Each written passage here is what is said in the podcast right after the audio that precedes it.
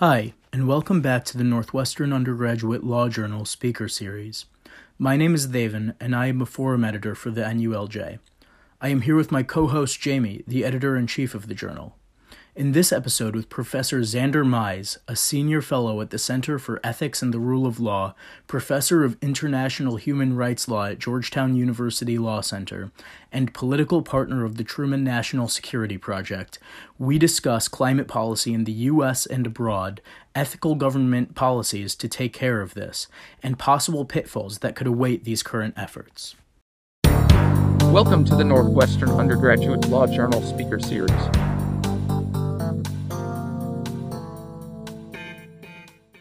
All right, uh, let's start off with what are some of the ways that you believe it is appropriate for the government to regulate corporate activity with regards to climate change? This is a really interesting question. And if you had asked me this question five years ago, 10 years ago, I think that my answer would be different than it is now. And that's because now we have an environment in which companies are actually, in some ways, asking to be regulated companies are interested in climate now. Climate is a top issue with their investors, with the American public, and with uh, financial analysis. You have financial leaders such as the head of BlackRock, uh, one of the nation's leading investment entities, out there talking about the fact that climate change is here, it is here to stay. And he has made very public uh, statements talking about how his firm is going to make investment decisions with environmental sustainability as a core goal. He's not alone. We see Bill Gates has released a book recently talking about climate change and the need for both corporations and governments uh, to work on issues of climate change, et cetera. So, to your question, you have ways in which the government can create incentives for companies to engage in certain activity. And then you also have the ability of the government to create regulations that mandate that companies do certain things. And so those are two ways carrots and sticks is how the government can interact with corporations. But right now, you also, again, have this push from the public side and from the investment analysis side of even if the government doesn't stick or carrot, there are other reasons why corporations should be making changes uh, to be more sustainable in light of climate change. And let's face it, there is money to be made in new climate tech. So that's a whole other side of, of what may motivate corporations in this space. So you were talking about the role of government in climate change policy. And that made me wonder what the Biden Harris plan is to regulate corporations and what they've done so far. Sure. Biden Harris administration has a whole of government approach to the issue of climate change.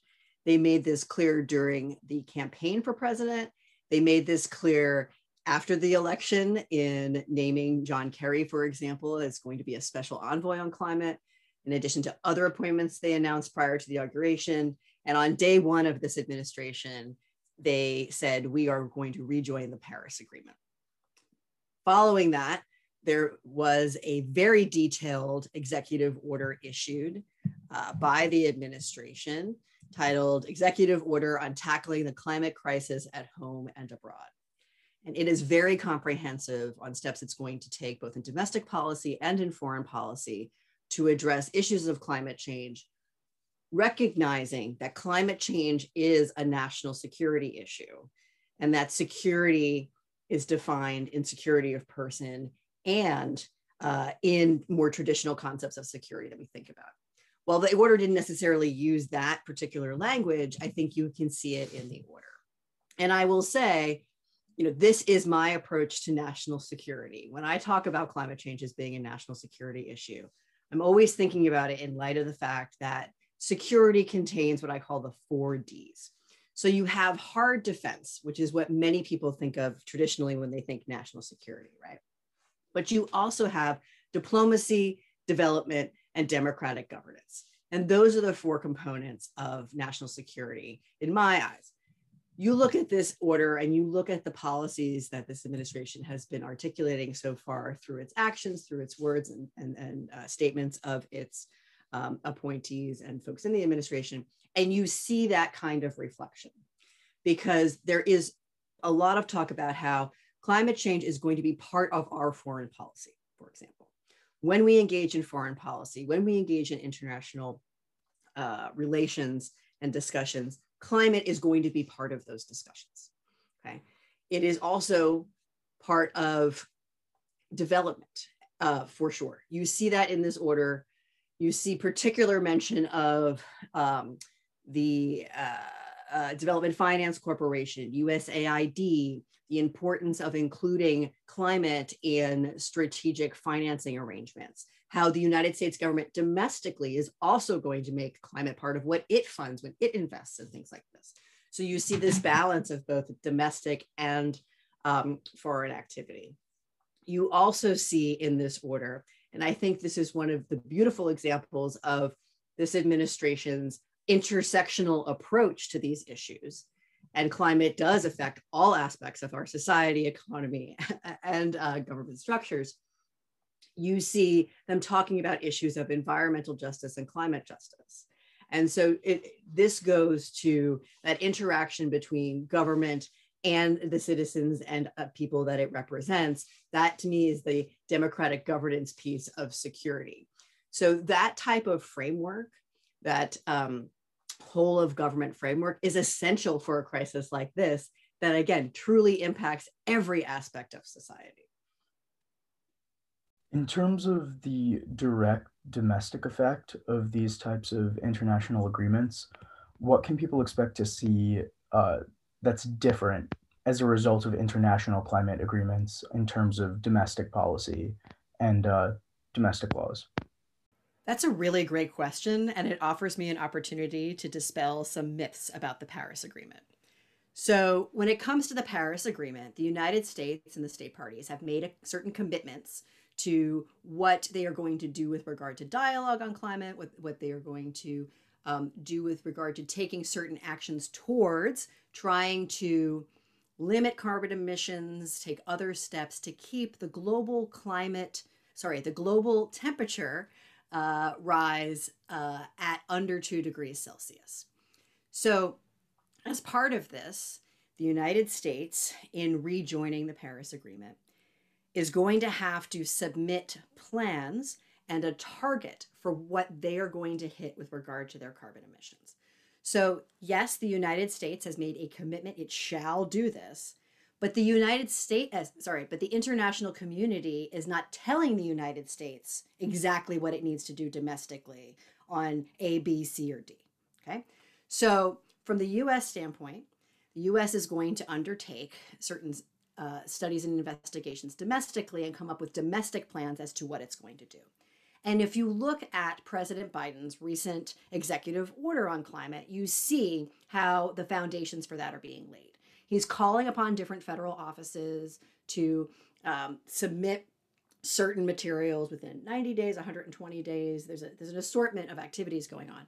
But that's part of these first steps in, in the actions of the US whereby then we are going to submit uh, to the international entity our pledges for what we hope to hit as targets. And this is going to be part of an ongoing commitment for all of the state parties to Paris. Over time, we're going to hit this target, hopefully by this date, hopefully hit this other target. So this may or may not happen, but each country needs to pledge to try and make these things happen. So when it comes to the effect domestically, that then becomes part of domestic policy and the usual workings within the United States of how domestic policy gets made. And given that this new administration has made so clear that climate is not only part of international policy, but domestic policy, and is going to be woven into so many different parts of what we see coming through the economy, coming through health, coming through transportation, the list goes on and on. Um, you know, we will see some changes here. But it's not that the international community is telling us exactly what to do on those changes. We have the sovereignty, we have the independence and authority to make those decisions for ourselves, but we have made an international commitment to uh, make a pledge to make uh, changes that we determine ourselves. Thank you for your in depth answer on our international relations policy. I was wondering, can you expound on which countries should be our targets for climate diplomacy? Ah, can I just say everyone? Um, no. Uh, look, of course, one of the countries that we need to engage with is China. China is the number one emitter of carbons. Um, it, you know, if it is not engaging in constructive uh, climate action, it's going to thwart the ability of the other countries to address climate in the way that needs to be done. So, yes, the United States should engage China, but this isn't just a, necessarily a direct one for one, let's talk about climate, right? We have to engage China as part of larger policy with regard to China. There are so many issues that we need to discuss with China. We've got trade, we've got um, intellectual property, we have uh, different security issues, whether it be the South China Sea, whether it be China's interest in the Arctic region. You know, there are all of these different issues to be explored with China. And in doing that, we then have opportunities to inject climate policy, climate discussions as part of those larger discussions. So, just as uh, when we historically engage China and through varying different programs and uh, avenues, we may or may not bring up issues of human rights. Uh, so too, you know, climate can be involved to different degrees in, in our ongoing discussions with them. But China actually also raises another set of countries that I think it's really important for the United States to engage with on climate. And that relates to the fact that China, for many years now, has been engaged in something that it calls the Belt and Road Initiative, where it is involved in foreign direct investment, infrastructure investment, uh, and trade investment in countries across the globe with a desire to build this trade network and trade partnerships that go all the way from the continent of Africa across Asia to China and then back around over uh, as the as the Northwest Passage melts over the Arctic and back around. Okay, so this this is our belt of the planet and the roads across the land uh, to make this happen. But as part of this, for example, you have the China Chinese Development Bank um, has been established, and that has been part of a lot of activities, either directly from the Chinese government or from Chinese state-owned companies or other um, uh, Chinese associated companies investing in the African continent. Uh, and the United States has not been as engaged in Africa in recent years as it could have been. And so when we look at, okay, who should the US be engaging with on climate? I see it as a great opportunity for the United States as it thinks to its larger foreign policy goals. Uh, and of course, the fact that this administration has emphasized climate as part of our foreign policy goals, thinking about, okay, as we re-engage with countries on the African continent and we think about how we're going to do foreign direct investment, think about how we're going to do democratic development, other other pieces of our development and economic engagement, can we incorporate climate in there? And we see in the most recent this recent executive order from the president um, some hints of that. Uh, I'm very glad that he agrees with me. Uh, so you see that that that there's direct mention of hey, development offices and entities within the US government, could you please go think about climate and get, you know, report back on how this can be incorporated into your work? And so I see that as one of the, the great ways of opportunity uh, for, for the United States to engage other countries. Plus, um, you know, all of this builds to, uh, I think, rebuilding and strengthening United States' reputation with regard to making international commitments um, and, and, and our greater foreign policy goals. Yeah, I'm actually uh, very glad that you uh, brought up Chinese activity in Africa um, because one of the concerns there has been, as you know, IP theft uh, by Huawei of African communications. And I was wondering, considering that uh, China accounts for up to $600 billion of IP theft from the US, how you think it's best to go about green tech collaboration, especially while considering climate as a matter of national security? I want to answer your question, but I need to ask you a question first.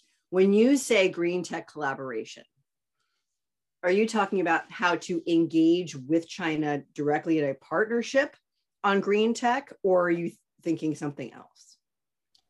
Uh, both directly and uh, I guess in a sense indirectly through company collaboration. But as China's companies are largely state owned, uh, that sort of introduces a governmental aspect to it that I think would otherwise not be there. Yes, and then you have the additional issue of if you are a company operating in China, there and that's a perhaps a topic for a separate podcast as to the amount of information you need to share with the state, which then yes, the, the IP issue is raised. To rephrase your question, if I may, I think that there are opportunities for collaboration, cooperation, and correlation. We do not have to necessarily work with another entity in a way where we are sharing all the IP secrets. But we can still work together in a correlated way in that we are not obstructing the development of tech of someone else. Okay? Because the other thing is that when it comes to building a better mousetrap, there's not one better mousetrap. And if anything, we want to promote multiple entities working on multiple solutions because hopefully, as we see with the COVID vaccine, for instance, right? You can have many different ways to approach a problem. And the best news is when all of them work. So let's not put all of our eggs in one basket let's create an environment in which different countries, different companies, private and public sectors can feel free to engage in the research and experimentation necessary for the scientific innovations that we need for this climate adaptation and we need for climate resilience. Okay. So when it goes to green tech in particular, because I do want to come back to this question, one of the issues that we've seen in the United States with regard to policy is that should we have subsidies in the US, for instance, for solar panels or not? There have been attempts in the past for there to be um, green energy related developments, but for us to build them here is quite expensive. So there have been uh, projects that have built this tech in China. This raises, this goes to your point, I think, about what happens if you know there is the, the ip theft. Well we also see and i'm going to use covid example again uh, when it comes to necessary equipment like our ppe right? When we discovered that that's no longer manufactured in the united states and it's manufactured in china and oh no what happens if we have a trade problem because of a pandemic and we can't uh, get the equipment I would argue that when it comes to green green tech, this goes to critical infrastructure in the United States, and it goes to the larger issue of how much of that should we control at home, or at least have a base for manufacturing at home, such that in case of crisis, we do have the skills and the wherewithal to be able to work on these things ourselves. So I think that this would be an example. So instead of always manufacturing our green tech in China or someplace outside the United States. I think that part of how we need to address this is to make sure we have that skill set and that capacity here at home. And we see this in the policy articulations of the current administration. And we see some of this in this executive order. Because not only is there talk about the defense side and the diplomacy side and the development financing side, but there's a whole section of this order that talks about jobs and new uh, part of uh, the economic development domestically. The opportunities that we have domestically with regard to climate has to do with training americans to be engaged in this sector and to make sure some jobs are here at home.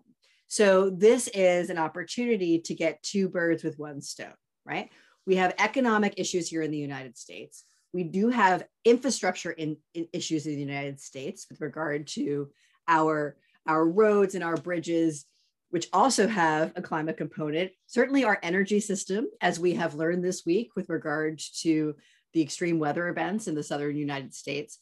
So we can, through federal policy, decide that we want to incentivize having this ability at home to build this tech. In your answer, you really stress the importance of federal policy in preventing climate disasters. Are you concerned that many current climate change proposals could get rolled back if Democrats lose a future election? And how can we prevent this from happening? So you're right that when it comes to federal policy, a lot of that may depend on who the executive is, if it's done by executive order. So I have been talking so far in this podcast a lot about this executive order, but executive orders can be undone by subsequent executives. If you want resilient, the word of the day, uh, legislation and policy, you want multi branch engagement. So Congress has the Clean Water Act, the Clean Air Act, for instance, and through these, this is how we a lot of environmental regulation gets promulgated, but it's backed up by that law.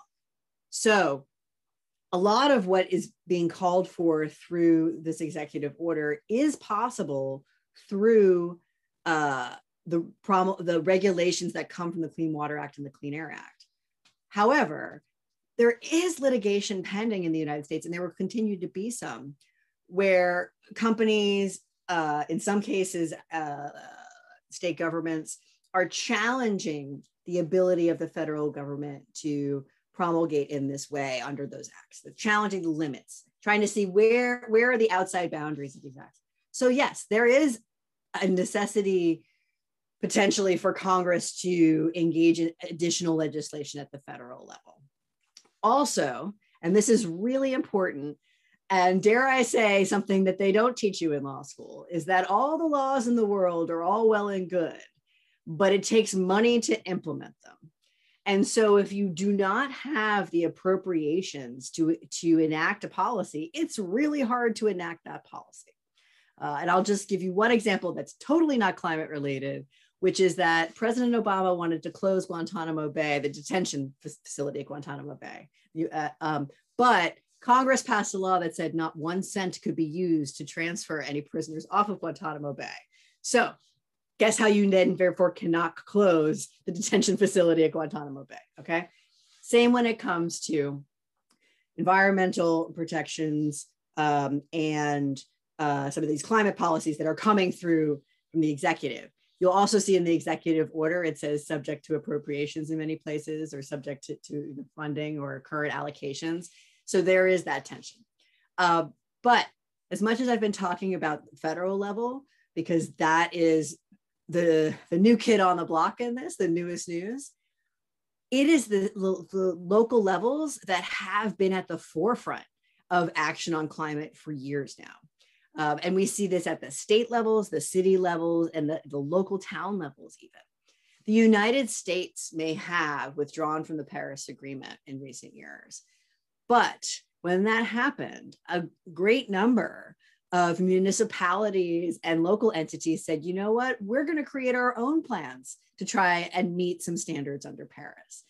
And you saw US governors, US mayors of major cities still going to meetings related to the Paris Agreement, meeting with uh, government leaders from other countries, still engaging in climate policy and in trying to advance uh, climate adaptation and resilience through those mechanisms, even if our federal government wasn't doing so, right? Even when the federal government was engaging, you saw local entities doing it.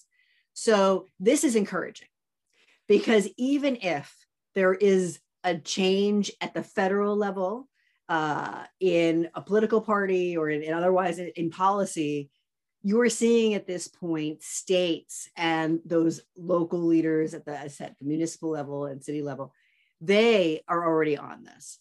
Plus, multinational corporations are on this. And corporations in some cases have, you know, larger uh, value and annual revenue than the GDPs of some countries.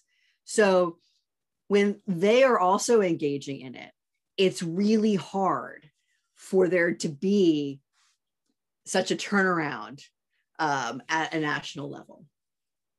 In your answer, you mentioned the necessity for climate adaptation. Can you expand on what you mean by that?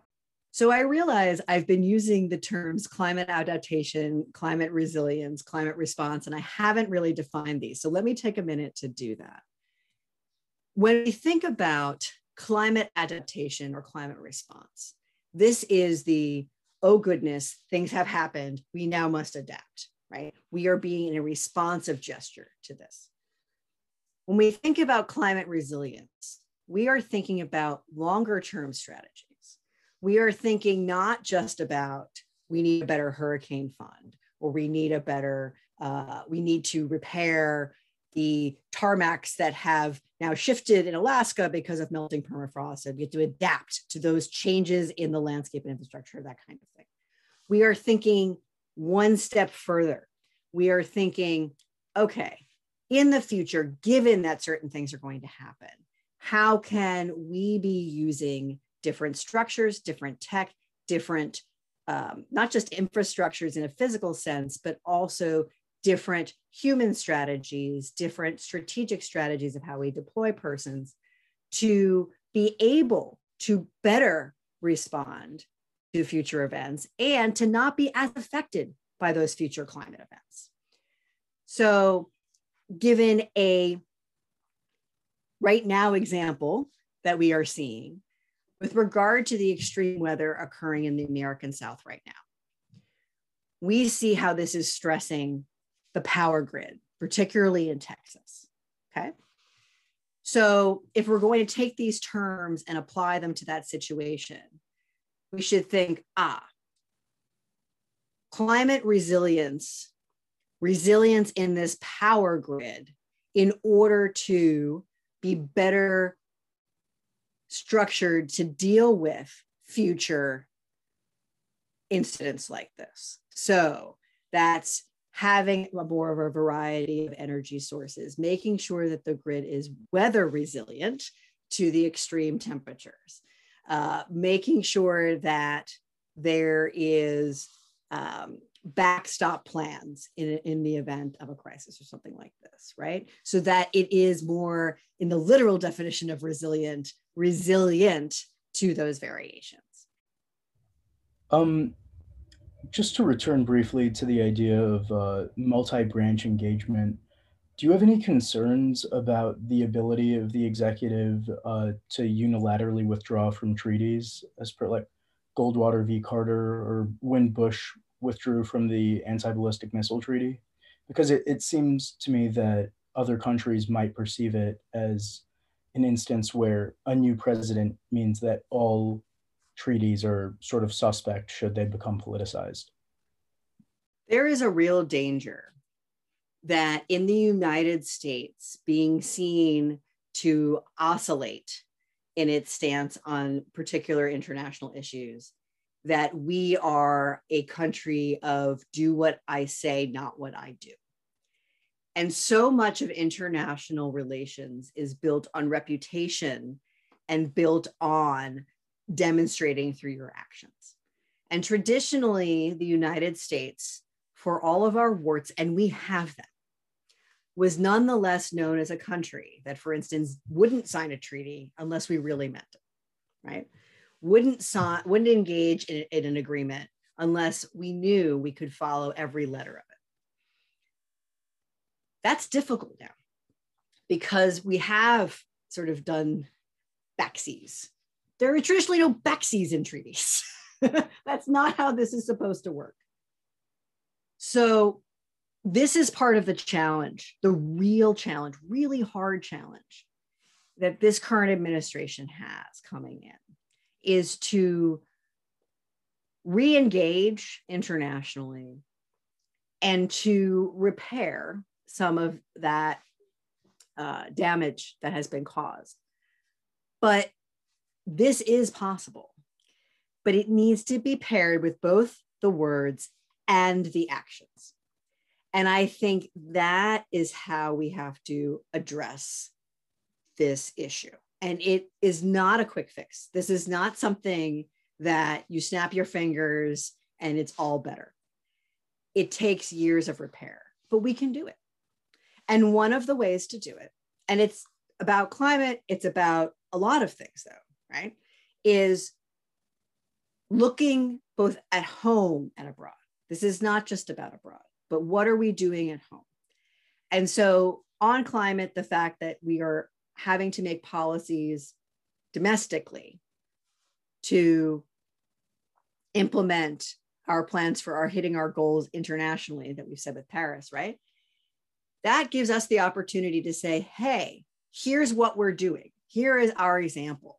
So we have actions to match our words. Okay. When it comes to human rights, right? At home, we don't usually talk in US vocabulary domestically about human rights. You tend to talk about civil rights, but civil rights and human rights, this is these things go together. And as 2020 has shown us, reminded us, I, you know, this is not new. It's a reminder. We have issues we that we need to address here. But if we take actions domestically, it helps us internationally. It helps us be able to take steps uh, internationally for security, right? So, this is partly why civil rights, human rights is national security. If we have security of person here, it makes it easier for us to have security in our engagement with others. And one of the in my opinion, one of the beauties of the United States is we have recognized when we make mistakes that we are not perfect. We strive for the more perfect union. That implies that we are not perfect yet. And just as it takes a strong person to admit when you make a mistake, it takes a strong country to acknowledge when you do that too. And so we're at a turning point here we have an opportunity to say, you know what, we have made mistakes, but look how we're going to fix them. And look how we're going to try to strive to be that more perfect. And I think that is the path for us to um, help rebuild and strengthen, because we we have it here, but to strengthen rule of law here at home and rule of law abroad. Great. I think that's um, great last words for all the future lawyers listening to this podcast. Um, and I just wanted to wrap up and ask since we are an undergraduate student run podcast, do you have any last words on law school and finding your path with a law degree?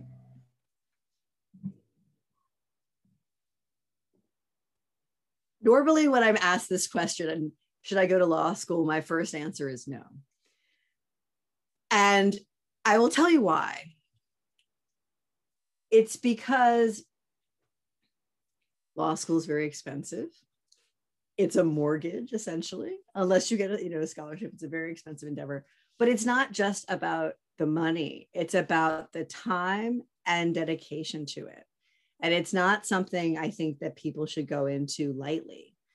Those who love it, love it. But it is a calling.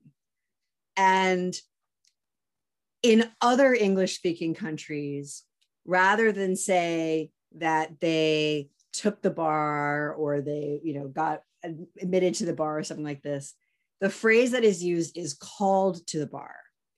And I'm reminded of in many religious orders where they will refer to that they were called to the priesthood or called into some kind of service.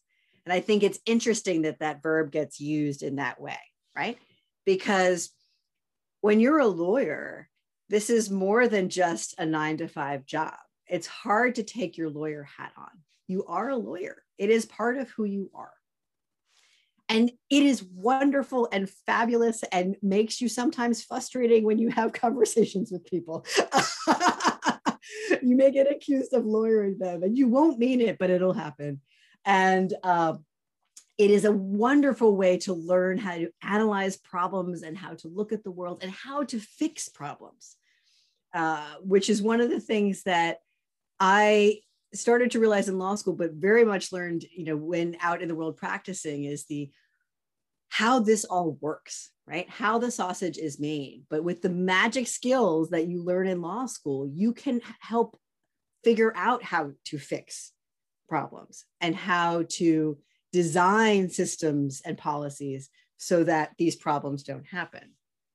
Um, but it is not something to be gone into lightly. So, with that, I then encourage those who want to go to go.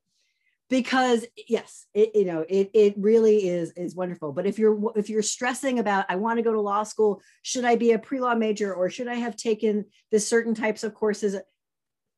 Do not stress about that that is something that i would say. Um, because what's important uh, is you know look when you're in undergrad this is one of your last opportunities to to study an area that you want to study um, when you get to that that's outside of law or law related because when you get to law school you'll have some opportunities for electives but um, you know a lot of it is you take what you're, what you're told you may not have dreamed all your life of taking torts but you're going to take torts right so um, you know do what you love in that specialty in, in undergrad and maybe there is a way that that connects to your law life later. Um, but what's more important to prepare you for a good legal career are things like Are you a good writer? And I know everyone tells you that before you go to law school and tells you that in law school, but I assure you that if you are a good writer, you are a very valuable part of the legal profession. And this will help you get a job, keep a job, be successful in your job, right? That's one example. Um, another is if you want to um, do anything with international work, take time in undergrad to you, do those language skills and learn those language skills because it is really hard to have any time to do that while in law school. And time after that is even smaller, right? So undergrad's the time to do it. If you've got language skills that you can learn in undergrad, oh, do that, do that, do that, do that. I say this as someone who did international practice for many years, continues to be involved in international work. Undergrad's the time to do it. So that would be my my one specific suggestion of a class to take is that if if languages are your thing uh, or international laws of interest, then to do language in undergrad. But also, let me be clear. Uh, we are an international country. and so, even if you never intend to work outside the United States, we have so many folks in the United States that speak a language other than English. And you will be very valuable to those communities and be better able to represent them because you will have better understanding of them if you can speak their languages. So even if you don't want to do international law, languages are still very helpful when it comes to legal practice. All right. Thank you so much for your time. Um, really appreciated it. It was a great, really interesting talk. You're welcome. This has been a lot of fun. I hope to do it again soon. Thank you.